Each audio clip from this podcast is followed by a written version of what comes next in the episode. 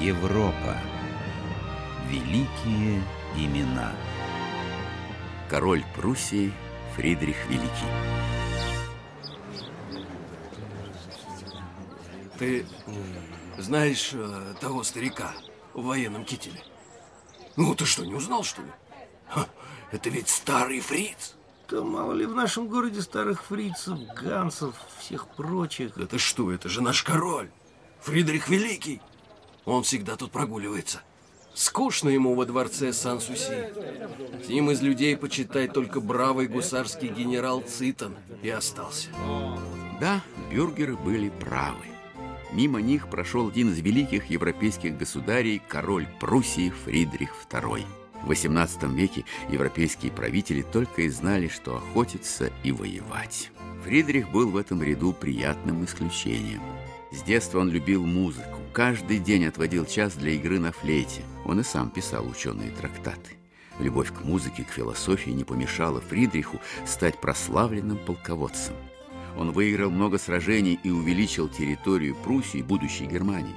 На славу повоевав, он уединился во дворце Сан-Суси и жил там почти в полном одиночестве, в окружении любимых борзых и старого друга Ганса Иохима фон Цитена, генерала гусаров.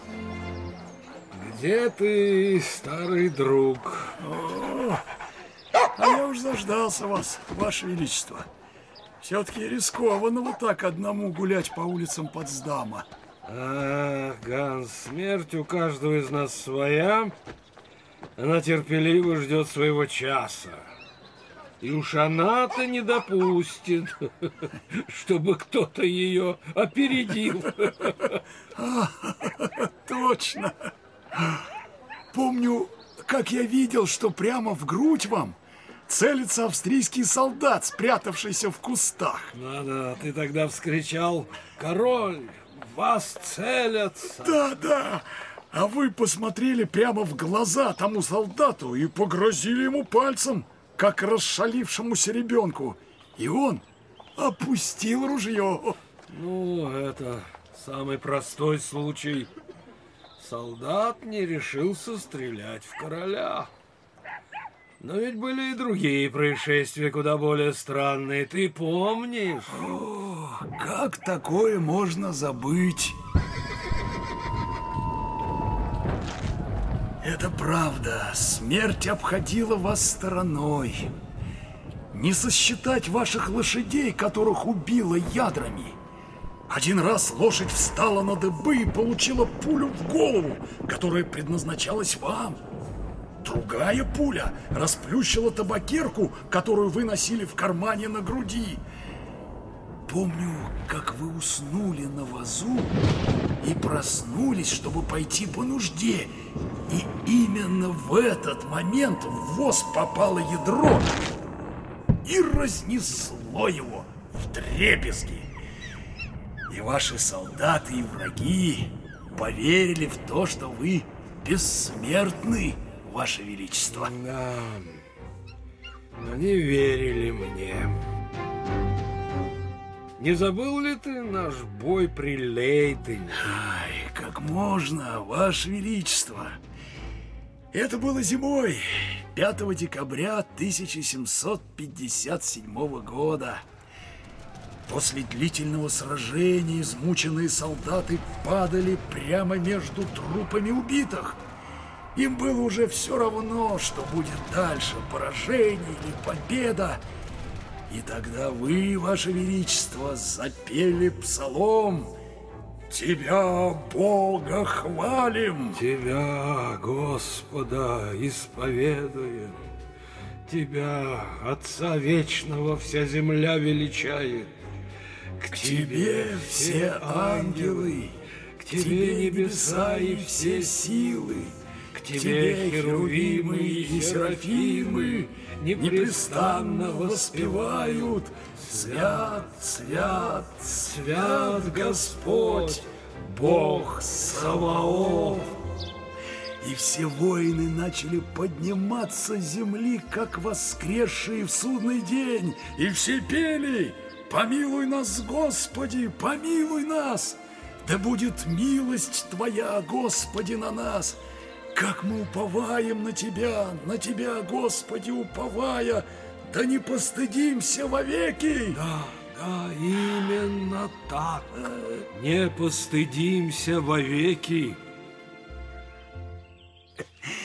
И мы пошли в атаку и разбили в пух и прах австрияков. А помните, Ваше Величество, бой под Лисой? Мы, старый друг, были с тобой бесшабашными глупцами. Это же надо. Всего с одним эскадроном гусар задумали победить армию неприятеля. И это нам удалось. Причем исключительно благодаря вашей смелости. Мы ворвались в расположение неприятеля, и вы один вошли в штабную палатку и сказали австрийским генералам «Добрый вечер, господа!» Я думаю, они со страха обмочились. Ганс, надо все же уважать противника. Только потом я понял, что совершил страшную глупость.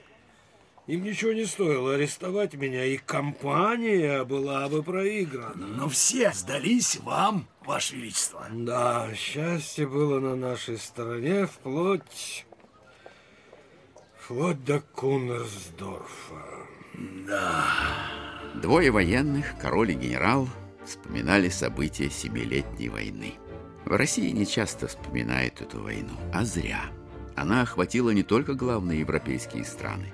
В нее оказались втянуты Канада и французские владения в Индии. Главный итог Семилетней войны – это победа Великобритании над Францией в борьбе за колониальное и торговое первенство. Пруссия, понеся большие потери, присоединила к себе Силезию. В этой драке участвовала и Россия. Что выиграли мы? Много русских солдат сложило голову на европейских полях сражений, но государство обрело неоценимый опыт. В битвах Семилетней войны родилось поколение выдающихся полководцев, таких как Румянцев и Суворов. Кроме того, большинство успехов в российской внешней политике было подготовлено победами русского оружия в Семилетней войне. Битва при Кунерсдорфе, о которой вспомнил Фридрих, была сокрушительным поражением прусаков.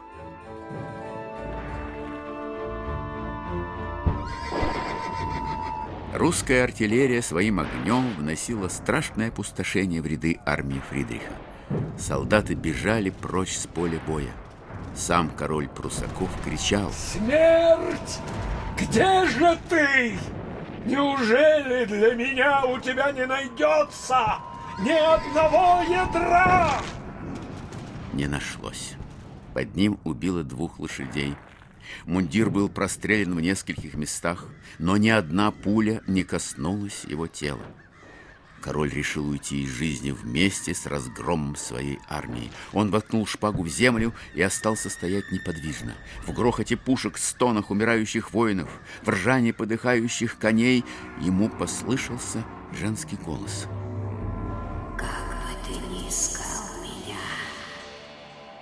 Я не возьму тебя с собой. Ты должен вкусить всю горечь, которую несет людям моя противница. Жизнь.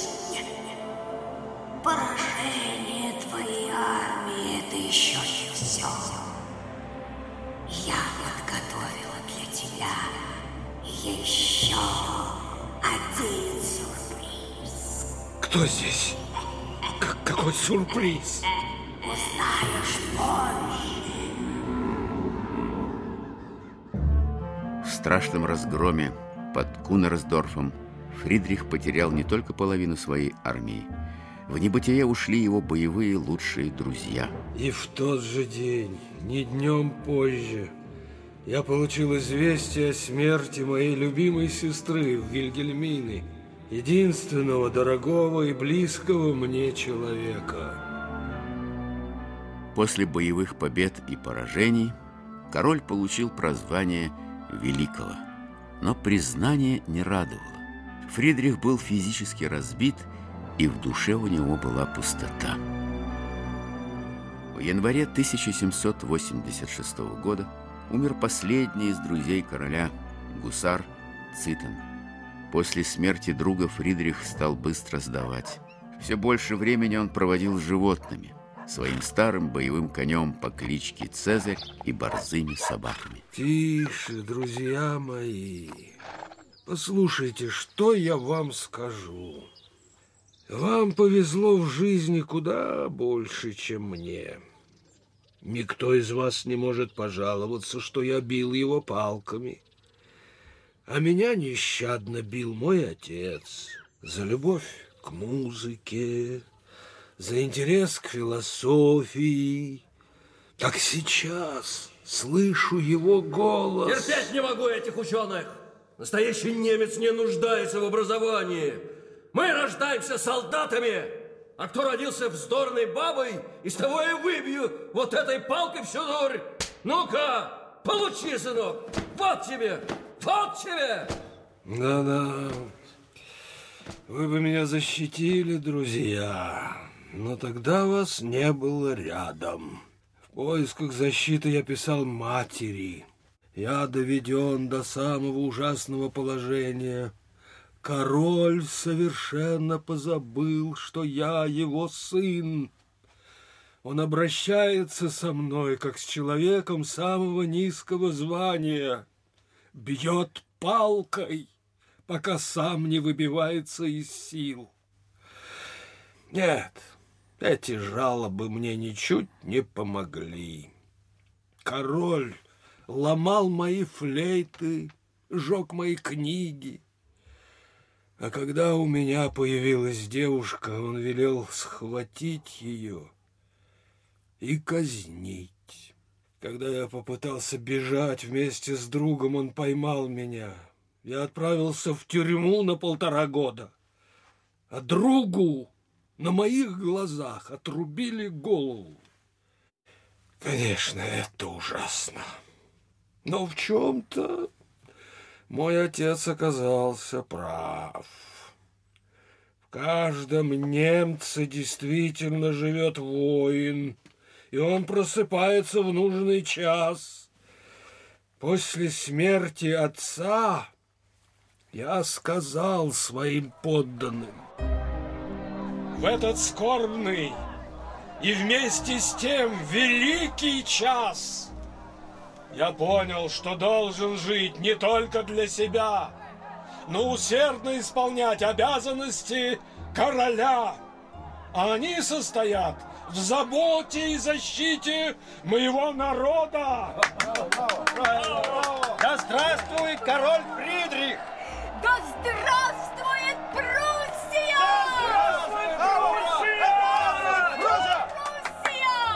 А теперь я покину вас, мои друзья.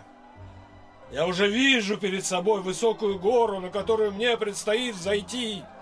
А за ней, я верю, меня уже давно ожидает моя армия. Во главе с моими прославленными генералами.